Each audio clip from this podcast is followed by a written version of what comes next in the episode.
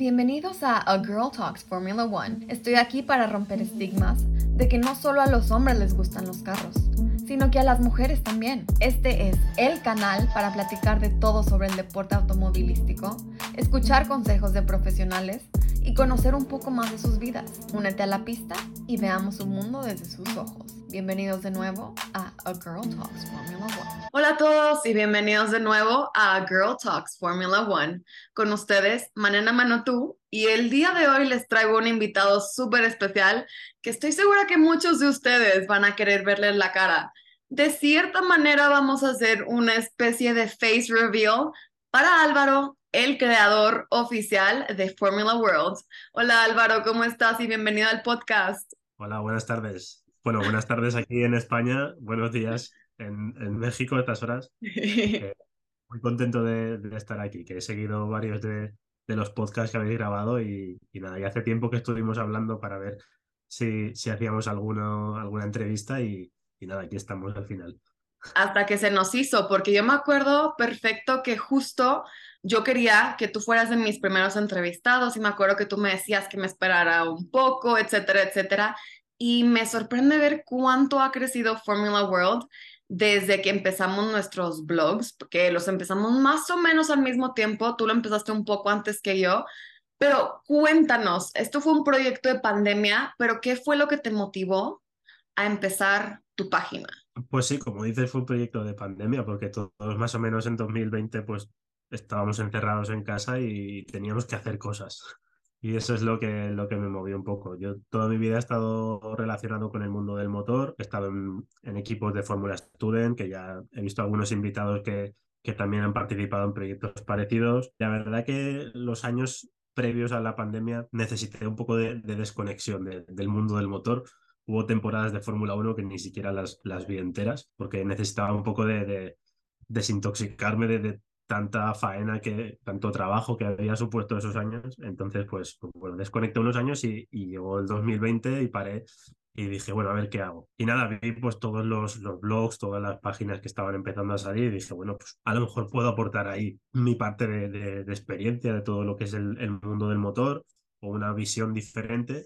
Y, y, nada, y empecé un poco pues para ocupar el tiempo que, que tenía en casa, que no tenía nada que hacer y, poco a poco pues vi, que fue bastante buen recibimiento, que la gente lo seguía mucho, que mandaba muchos mensajes, la gente se interesaba y bueno, el primer año fue un poco un shock porque empezó a entrar muchísimos seguidores y muchísima gente nueva. Empecé a dedicarle un poco más de tiempo y, y, sobre todo este último año, pues sí que ha sido un crecimiento brutal. O sea, ya entre eh, bueno, ya estamos en tres plataformas distintas, en Instagram, en Twitter y, hace poco en, en, YouTube también. Y la verdad es que ya casi hemos llegado a, a los 50.000 seguidores entre todas las, las, plataformas. Y es, yo lo primero que, lo que tenía claro al principio era que yo conozco que todos los proyectos de este tipo pues, pues tienen muchas veces un boom al principio y luego pues, se estancan, ¿no? Entonces yo no quería que que me afectase de esa manera y lo que quería era progresar poco a poco y haciendo una base sólida y que a partir de ahí pues que el proyecto tuviese una, una imagen, ¿no? Una imagen clara de, de, cómo es, ¿no? Que la gente pueda identificar lo que, lo que tú haces. Y bueno, creo que eso lo hemos conseguido y, y la verdad que muy contento con, con, el crecimiento. No, y felicidades, porque sí es verdad que tu página ha crecido muchísimo. Veo que ya tienes muchísimos colaboradores trabajando contigo igual. Y eso la verdad es que está buenísimo, sobre todo porque tienes un estilo muy único en todo lo que haces. Yo considero que, como tú dijiste, ¿no? En el momento en que se ve un post de Formula World, sabes que es de tu página. Y lo chistoso aquí es que pues tú estudias justamente ingeniería mecánica y me gusta cómo haces esta fusión de, bueno, tú eres un ingeniero, pero lo que estás haciendo en tu página básicamente es comunicación. Aquí quiero que me cuentes un poquito de cómo fue haber participado en Formula Student y tienes toda la razón. Sí, he tenido entrevistados que han estado en el mismo programa y tú quedaste en el top 3 a nivel mundial. ¿Cómo fue esta experiencia? Fue agotadora. La verdad que fue un año agotador, porque, bueno, yo entré en 2017, empecé mi, mi carrera universitaria, en 2017 mismo vi que había un coche de carreras en la universidad y dije, a ver, ¿esto qué es? Entonces el primer año que estuve en la carrera, pues lo compaginé, pues a la vez que estudiaba, pues iba aprendiendo cómo funcionaba el equipo, iba ayudando en lo que podía, pues en el taller, a, hinchar los neumáticos, a, a quitar tornillos y ponerlos para ver, familiarizarme con lo que era el, el coche. Luego, en 2018 que ya fue mi segundo curso universitario, entré como miembro del equipo y la verdad que, que fue un cambio brutal. Eh, aprendí muchísimo, trabajé muchísimo también. La verdad que nuestro equipo es un, equipo dentro de lo que existe en el mundo de Fórmula Student, donde los equipos alemanes principalmente pues se llevan el pastel porque son los que más inversión tienen por parte de las empresas. Pues si ves un coche suyo, pues ves eh, el patrocinio de, de Mercedes, de Porsche, de, y luego ves un coche nuestro y no, no tiene patrocinios de, de tanto, de una dimensión tan grande. Entonces fue un reto bastante grande y los objetivos eran muy ambiciosos. Eh, además tuvimos bastantes problemas y contratiempos durante el año y la verdad que fuimos acumulando mucho desgaste de, horas sin dormir, de noches trabajando en el taller y llegamos al verano, que es cuando se hacen las competiciones en, en Fórmula Student y allí participamos por primera vez en la historia de nuestro equipo en, cuatro competiciones distintas eh, dentro de Europa. En, además en circuitos bastante conocidos como es el, circuito de, del Red Bull Ring en Austria, en Hockenheim y en, en, el circuito de Barcelona, donde se hace el Gran Premio de España. Eh, pues participamos en esos tres circuitos y luego además en Hungría. Lo que pasa es que ese año no era en, en el circuito de Hungaroring, pero, pero bueno, sí que era allí en Hungría. La verdad que fue un año muy duro, pero, pero al final pues hubo resultados buenos. Algunos un poco de rebote, porque equipos que habían tenido buenos resultados otros años fallaron un poco y entonces ahí aprovechamos la oportunidad, pero, pero bueno, la verdad que en general fue mucho aprendizaje, en general, no solamente de ingeniería, sino de, de cómo funciona el mundo del, del, motor, empiezas la carrera, no, no conoces qué es el mundo, otras personas, con empresas, la presión que supone muchas veces tener un, un objetivo, una meta y tener que conseguirlo en X tiempo. Entonces, ahí conoces mucho esa dimensión. No, 100% de acuerdo contigo y la verdad es que algo que yo veo mucho en el deporte del motor y bueno, a lo mejor esto pasa más en el mundo en general, pero sobre todo en este deporte, es que las cosas nunca son lo que parecen. O sea, tú ves una carrera, tú ves un carro, tú ves un uniforme, lo que quieras. Y no sabes todo lo que está pasando detrás. Yo me acuerdo cuando tuve la oportunidad de ir a una carrera que se llama Speedfest. Ponen diferentes categorías mexicanas año con año. Entonces me llevaron precisamente al backstage de Claro, que es un canal, una plataforma de México, y me enseñaron precisamente cómo graban una carrera. Para empezar, había ocho cámaras, un director, un productor, obviamente un camarógrafo por estación, y el director de la carrera le va diciendo a qué cámara apuntar. Entonces, diferentes ángulos para mí, como que eso sí me hizo ver las carreras diferente y fue una súper experiencia. Y lo mismo pasa en todo esto. Es muy fácil decir qué mal carro tienen, pero tú no sabes todo el trabajo que hay detrás de eso como espectador. Claro, sí, a mí me pasaba eso, o yo ahí vi la realidad exactamente como, como estás contando, ¿no? Cuando ibas a nuestro, a nuestro box, eh, donde estaba el coche, y tú veías el coche, veías los patrocinadores, veías todo bastante bien bonito y bien organizado, y luego ibas a la parte de atrás y había tres personas durmiendo, uno que durmiendo en el suelo, tirados, otro que estaba leyéndose, repasando la presentación que tenían que hacer, entonces ves un poco que, que el, el, esfuerzo que hay detrás de, de lo que ves, ¿no? Y la Fórmula 1 y sí, todas las claro. categorías del deporte tienen eso, tienen echarle horas y eh, equivocarte, cometer muchos claro. errores y aprender. Y si aprendes y tienes sí. la capacidad, pues entonces seguirás creciendo. Claro, por supuesto. Y eso sin importar la categoría, porque volvemos a lo mismo, es muy fácil juzgar, ay, esta categoría es chafita o no está buena, o... pero también todas las categorías requieren muchísimo trabajo y precisamente eso es algo que he escuchado mucho de Formula Student. En mi opinión, es todavía más difícil que trabajar en la Fórmula 1 en donde ya tienes un equipo de expertos, o sea, aquí en este caso son puros estudiantes, pero es una excelente plataforma para que de ahí varios de los estudiantes participando suban eventualmente a la Fórmula 1. Lo que me trae a la siguiente pregunta. Uno de nuestros seguidores de Instagram se llama Marta LJH, te tiene la siguiente pregunta. ¿Dónde te ves tú en un futuro? Pues difícil pregunta. Me gustaría hacer algo relacionado con, el motor. Siempre estar cerca de, todo este mundo de la manera que sea, ¿no? Siempre hay que ver las oportunidades que aparecen y, ver hacia dónde quieres encaminar tu, carrera, ¿no?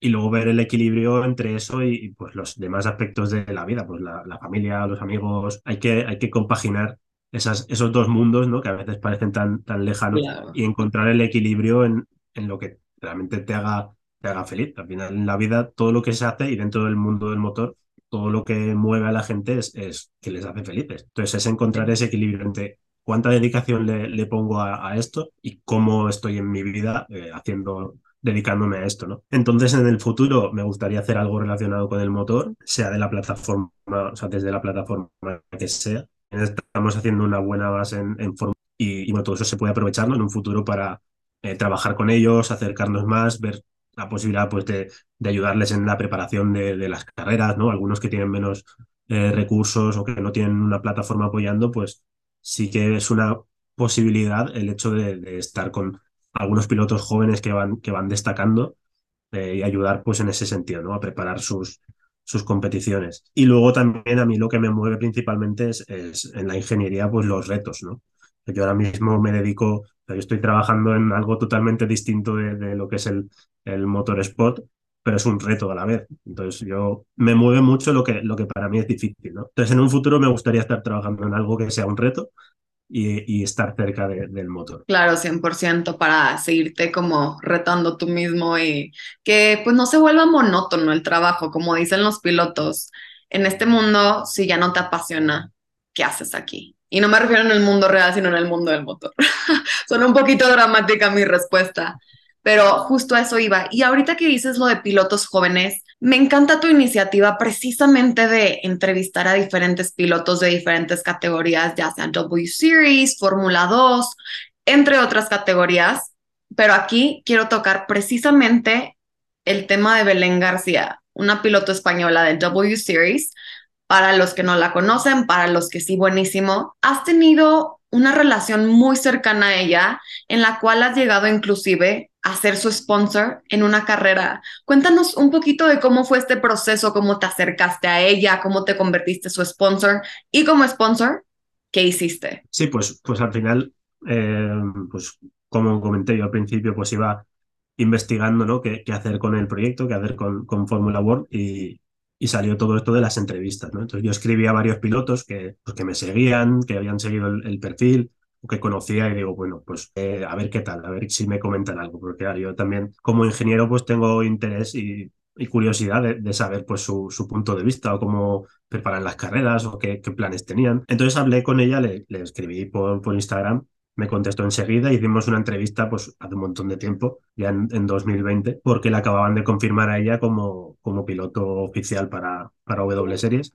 en 2020, pero al final no se hizo la competición ese año y bueno, estuvo en 2021 y en 2022. Entonces estuvimos hablando y, y la verdad que en todo momento ella eh, pues ayudó mucho al, al proyecto a crecer y, y, fue como que fuimos creciendo a la vez, ¿no? Cada uno en su, en su terreno y en 2021, o el, año pasado, ella confirmó también la participación en, en Fórmula Regional Europea, eh, la de, por Alpine, ¿vale? La, el nuevo campeonato que, salió el año pasado, fusionando la Fórmula Renault con la fórmula regional, confirmó que iba a participar y me, escribió y me dijo, oye, ¿qué te, parece, qué te parecería poner el, logo del proyecto en el coche? Yo me quedé así y dije, sí, es que como, como has estado siguiendo, como has estado siguiendo mi carrera, como has estado eh, compartiendo publicaciones, al final, toda esa visibilidad que se da a los, a los pilotos, sobre todo a los pilotos que están eh, empezando su, su, carrera y que quieren buscar muchas unidades. Y el logo se veía padrísimo. Para los que están viendo la entrevista en lugar de escucharla, aquí está la foto. Eh, seguimos la colaboración, seguimos, pues yo iba eh, compartiendo sus avances cuando hacía algún anuncio, cuando pues, terminaba un fin de semana, pues compartir los resultados, ver un poco las impresiones. Ella nos mandaba vídeos desde los circuitos, eh, comentando un poco dónde estaban y pues eso. enseñando una visión distinta del mundo del motor, que es desde dentro. Y surgió también que en 2021, pues eh, una de las rondas fue cancelada, no recuerdo en qué circuito era, y cambiaron ese fin de semana a, una carrera en, en, Valencia, que es donde yo vivo, en, España. Entonces ella me invitó a ir con su equipo.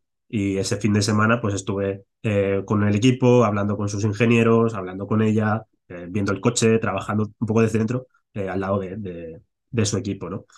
Y eso para mí fue muy motivador a la hora de decir, pues he vuelto un poco a juntarme o a involucrarme en todo el mundo del motor, que desde el Fórmula Student no lo había tocado mucho. A mí me ayudó mucho a, a motivarme para, para seguir buscando eh, retos, conocer gente nueva, probar a ver a, a dónde podía llegar el, el proyecto de, de Fórmula World. Y de hecho sigo hablando mucho con ella, sigo muy en contacto con, con ella y, y de cara al futuro pues vendrán, vendrán más cositas, vendrán más, Claro. No, y lo padre es que, pues, si tienes experiencia en ingeniería mecánica, entonces yo creo que hasta les caíste del cielo al haber, al haberlos apoyado de esa manera.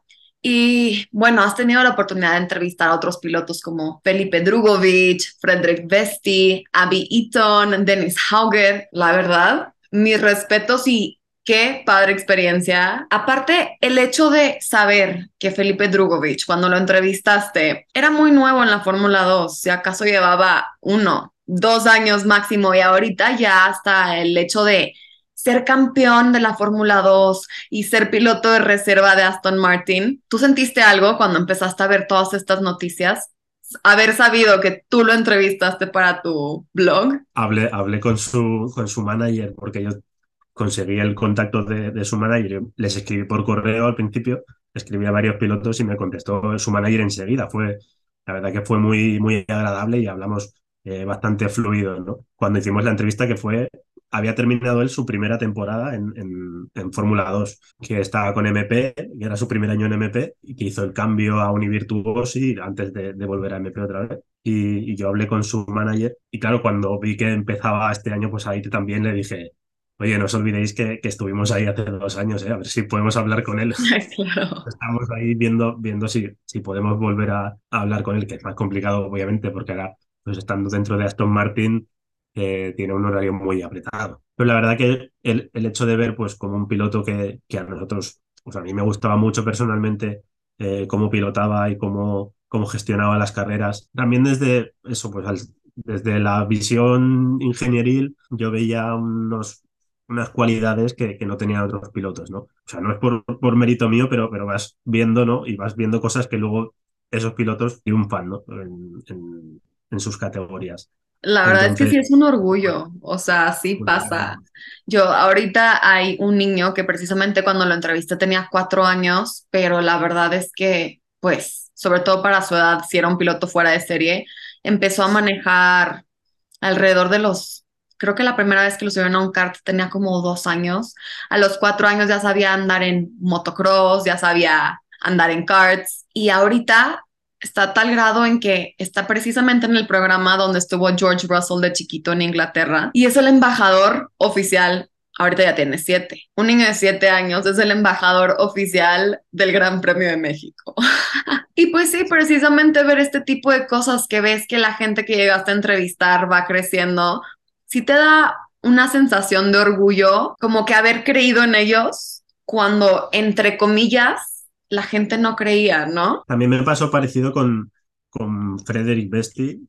Con él he podido hablar dos veces ya. Y la primera vez que hablé con él, él acababa de terminar una temporada en Fórmula 3, su primera temporada en Fórmula 3, y había sido una temporada a nivel de resultados no, no había sido brillante, ¿no? porque había tenido algunos problemas, había tenido como compañero a Piastri, eh, a Sargent, que eran pilotos muy, muy duros. Terminó con un buen resultado, pero, pero no, no destacó, ¿no? O, para la prensa en general no, no destacó. Y, y, yo quise hablar con él porque él había ganado otras categorías, entonces hablé con él en ese momento y la, cuando volví a hablar con él, eh, pues nada, hace dos o tres semanas, habiendo debutado en Fórmula 1 con, con Mercedes, habiendo ganado carreras, entonces cuando se acuerda de que ha hablado contigo ¿no? y te cuenta pues todo lo que ha crecido, pues la verdad que siempre te alegras por, por ellos, ¿no? Por ver que alguien con, con tanto interés y tanta pasión por lo que hace, pues que triunfa.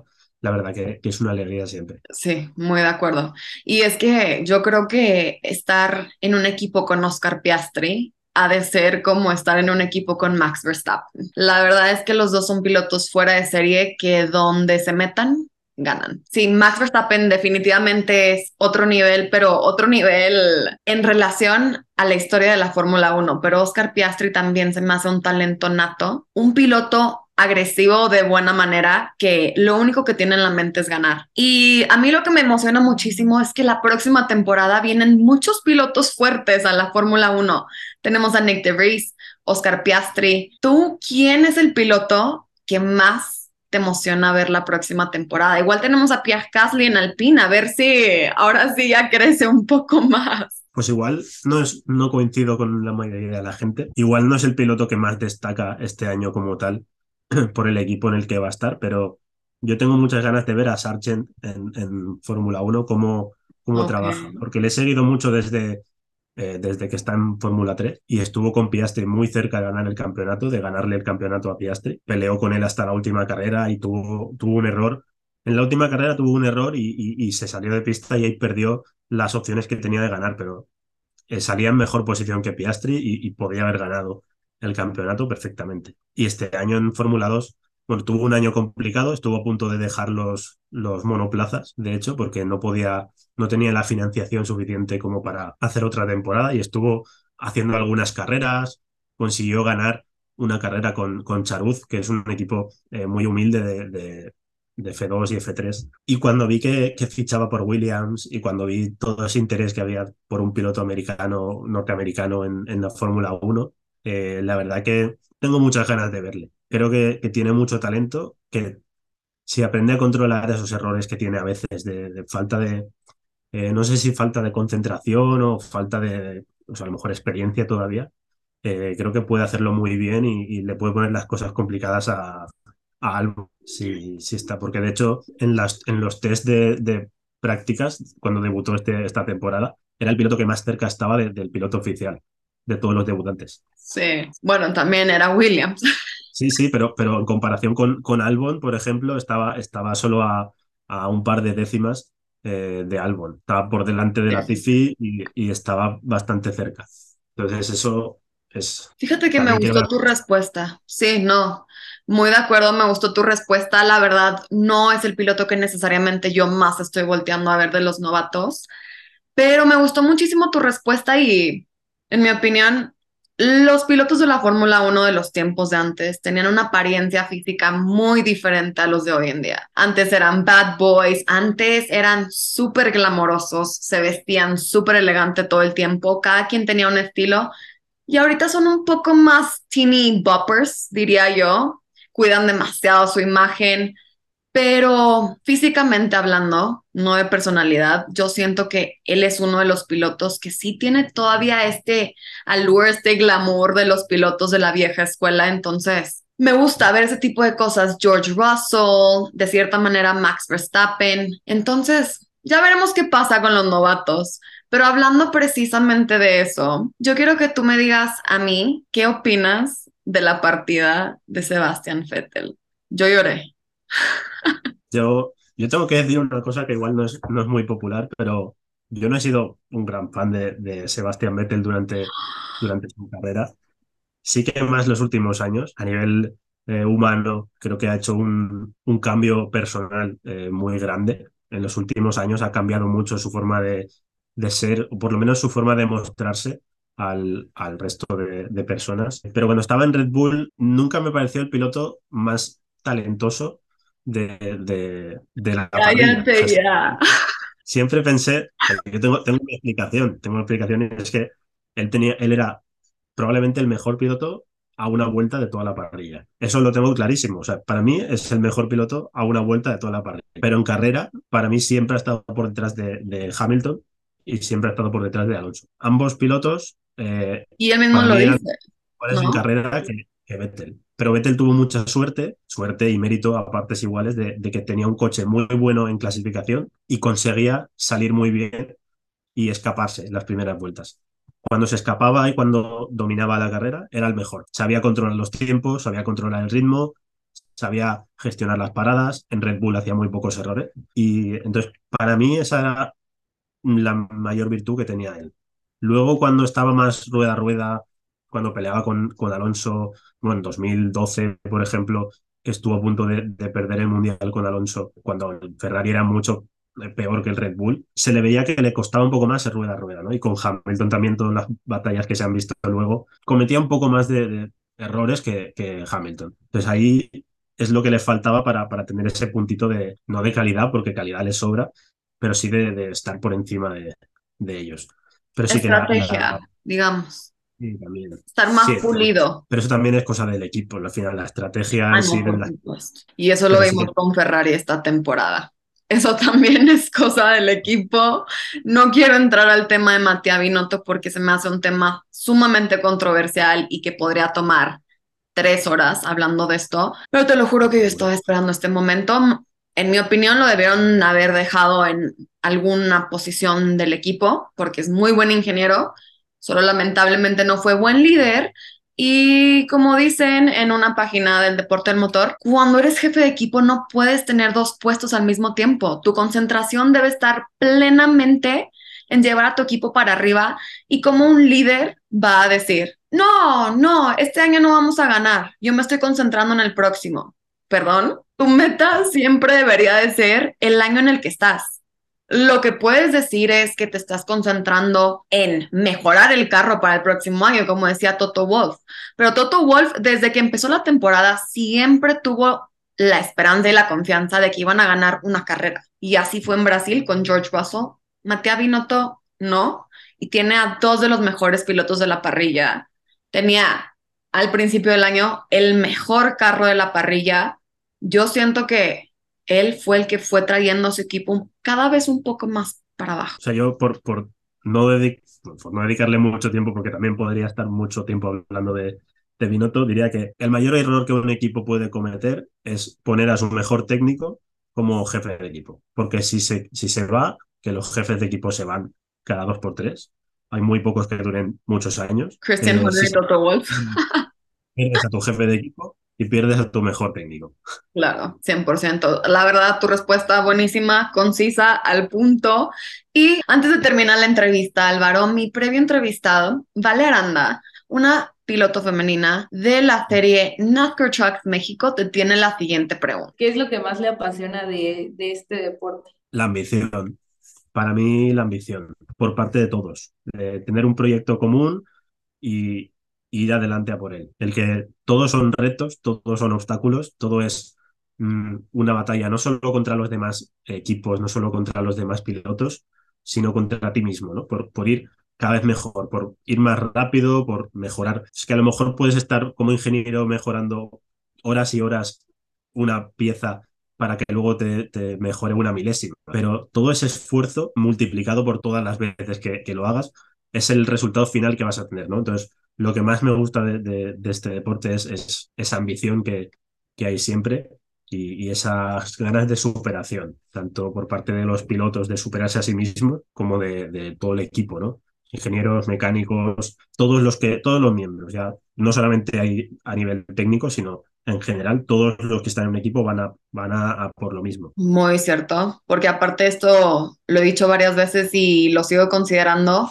El deporte del motor, a pesar de que parece un deporte individual, es de los deportes que más requiere de un equipo para poder triunfar. Y dos de las palabras que yo pondría como los adjetivos primordiales para describir a la gente que se dedica a este deporte sería justo lo que tú dijiste, ambición y competitividad. La gente aquí es sumamente competitiva, llena de adrenalina, entonces no por nada se meten en tantos choques a veces también. Oye, Álvaro, pues muchísimas gracias por haber formado parte del podcast del día de hoy, hasta que se nos hizo hacer esta entrevista y pues, ¿dónde te pueden seguir? Pues en Instagram, Fórmula World, en Twitter y ahora en YouTube también. Si nos pones ahí el enlace también para que puedan visitar el canal, que ahora hemos hecho muchas entrevistas con distintos pilotos y, y bueno, este, este 2023 pues vienen varias sorpresas que, que yo creo que a la gente le van a gustar. Perfecto. Una de ellas siendo que pronto vamos a trabajar juntos, colaborar igual. Así que no se pierdan nuestro contenido. Y muchísimas gracias a todos igual por haber llegado hasta el final de esta entrevista. Nos vemos, por supuesto, en otra entrevista más de A Girl Talks Formula One. Hasta la próxima. Hasta luego. Muchas gracias por haber formado parte de esta carrera con nosotros y haber llegado al final de la entrevista. Nos vemos en el próximo episodio o en nuestras redes sociales de Instagram y YouTube, A Girl Talks Formula One. Hasta la próxima.